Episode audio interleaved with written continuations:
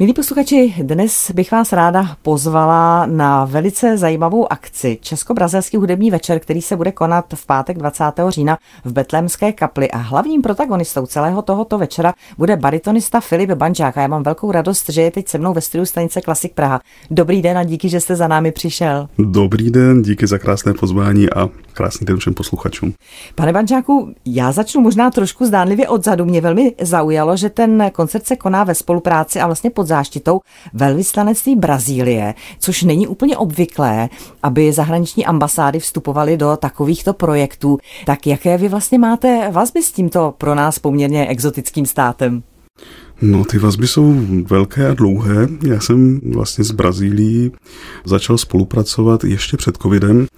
Začalo to v Peru, v Latinské Americe, kde jsem reprezentoval naší krásnou zemi na festivalu soudobé hudby. Tam je vlastně jeden z největších festivalů světových. A přišli za mnou z Ministerstva kultury Brazílie, že se jim moje vystoupení hrozně líbilo a že by chtěli, abych natočil pro rozhlas v Brazílii písně Gustava Mahlera tak jsem říkal, že to je skvělá věc a že se na to moc těším, ale bohužel nám potom do toho vstoupil covid a vlastně pak jsme se domluvili teda, že to CD nebo tu nahrávku, že vytvoříme v Praze, oni potom vydají v Brazílii, což se vlastně potom stalo.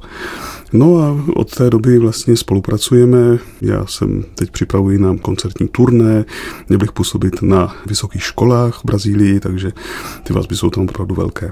Tak a já teď se vrátím vlastně na začátek a teď mám na mysli váš hudební začátek. Já jsem se dočetla, že vy jste začínal tak jako možná celá řada pěvců v dětském sboru, ale vy jste už v tom útlem, řekněme, mládí vystoupil i na operní jeviště. Nebylo to jenom to zborové zpívání. No, já jsem začal zpívat vlastně na základní umělecké škole, tenkrát to byla Lidová škola umění, ještě jako malý klouček a já jsem hrozně brzo začal chodit do školy, bylo asi tuším pět let, ani mi nebylo a už jsem měl číst od rodičů a vlastně nastoupil jsem do základní školy, zároveň do lidové školy umění a v lidové škole umění na Praze 8 v Tausigově ulici, tak tam jsem chodil na housličky, na housle jako malý klouček a zároveň do piveckého sboru. Protože tenkrát vlastně na to, abyste dostala vysvědčení, tak jste musela mít dva obory, nemohla jste mít jeden.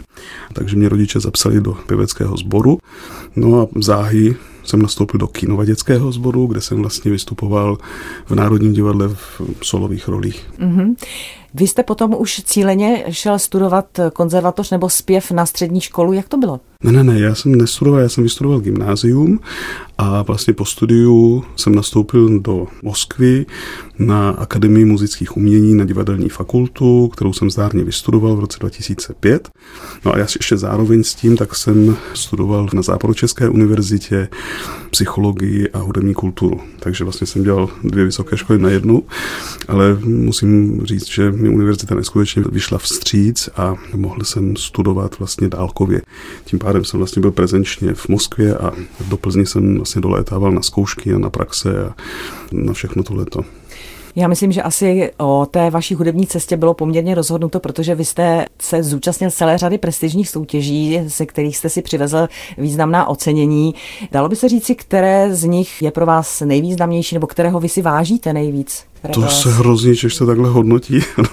Každé jedno, když o něj bojujete, tak je to nej, nejdůležitější, ale asi nejvíc si asi cením toho nejsložitějšího a to bylo vlastně vítězství v Číně na mezinárodní soutěži pěvecké v Číně v roce 2008 po olympiádě. Já, když jsem se dívala na vaše stránky, našla jsem řadu vystupování v různých operních domech, ale vy nemáte stále angažmá, nebo jak v současné době máte rozkročené ty své hudební závazky? Víte, ono to je složité. Pokud chcete růst a chcete opravdu obsáhnout všechno, celé to, celé to spektrum, které se před vámi otevírá, tak jedno divadlo, jeden operní dům většinou nemá repertoár tak, aby jste opravdu kontinuálně rostl úměrně k věku. Takže mě vlastně donutil život začít cestovat a vlastně začal jsem na soutěžích, kde jsem se seznámil vlastně se svými budoucími kolegy a s intendanty a s dirigenty a pak vlastně postupně jsem se začal propracovat do operních domů a dneska už cestuji po celém světě. Takže víceméně hostujete a vedle toho máte, bych řekla, své vlastní projekty.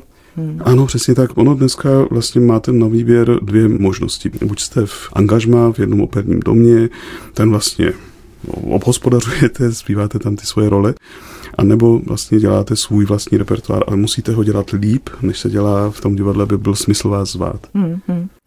My jsme tady na začátku, nebo já jsem v úvodu řekla, že teď bude mít pražské publikum možnost si vás poslechnout v Betlemské kapli v pátek 20. října. Jaký program jste tam připravili? Co bude gro toho repertoáru? No, gro repertoáru, tam je těch lákadel hodně. Já tam vlastně vystoupím se svými drahými kolegy, s první dámou české violy Sitkou Hosprovou. Přijede k nám z Vídně jeden z nejlepších flétnistů v současnosti pan James Strauss a bude nás doprovázet na harfu první harfistka, no první harfenistka PKF Prague Philharmonia, paní Bronislava Klablenová. A jaký tedy jste zvolili program? Program vlastně bude tam Andri Vjotam, bude tam Reinaldo Hahn, Gabriel Fore, bude tam mít impresionisty z českého repertoáru, já bych měl vystoupit s biblickými písněmi Antonína Dvořáka, no a pak se publiku může těšit na Jules Masné a Claude Debussyho. Takže budou tam i operní ádie, i písně? Ne, ne, ne, bude jenom jedna, až mm-hmm. úplně, ale úplně na závěr. A ani to není árie, je to víceméně upravená meditace z opery Thais, mm-hmm. ale jinak všechno ostatní bude komorní repertoár. Mm-hmm. Vy už jste eh, zmínil jména některých z těch hostů, které tam budete mít, nebo kolegů.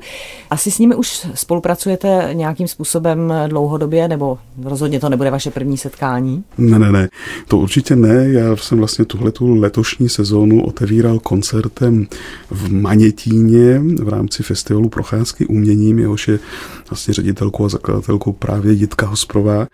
Byla to pro mě velká zkušenost, protože, jak jsem se dozvěděl, tak eh, je sice fajn, že člověk zpívá v Londýně a v Berlíně a v New Yorku, a pokud nespěl v Manětíně, tak ještě jako není, není to správná hvězda.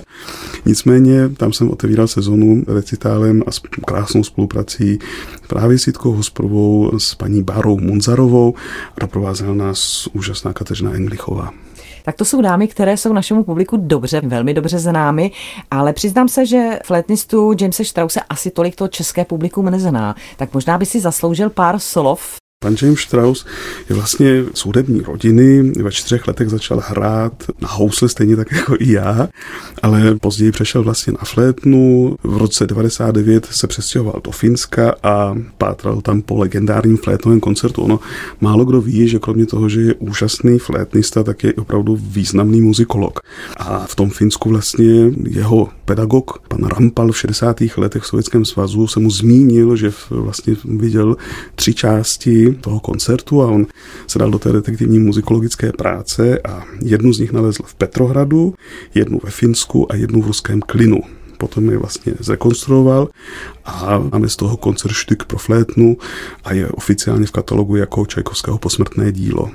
Tak to je velmi zajímavé. To myslím, že mnozí z našich posluchačů vůbec se netušili, že Čajkovský se pustil také do flétnového koncertu, tak bude příjemné si tohoto flétnistu poslechnout i tady v Praze. Tak my se budeme velmi těšit na koncert, který, jak už jsem zmiňovala, bude tedy v pátek 20. října. Naši posluchači mají také možnost na ten koncert zajít, ať už tím, že si koupí stupenky, anebo tím, že soutěží na našich rozhlasových vlnách, protože jste byl tak laskav a věnoval jste pro naše posluchače několik vstupenek, které mohou u nás právě na Klasik Práva vyhrát. No a já doufám, že se nevidíme, neslyšíme naposledy. Přeju hodně úspěchů nejen na tomto večeru, ale samozřejmě i v celé další vaší kariéře. Mým milým hostem byl baritonista pan Filip Banžák. Mějte se hezky a díky za návštěvu. Děkuji za pozvání, nashledanou. Nashledanou.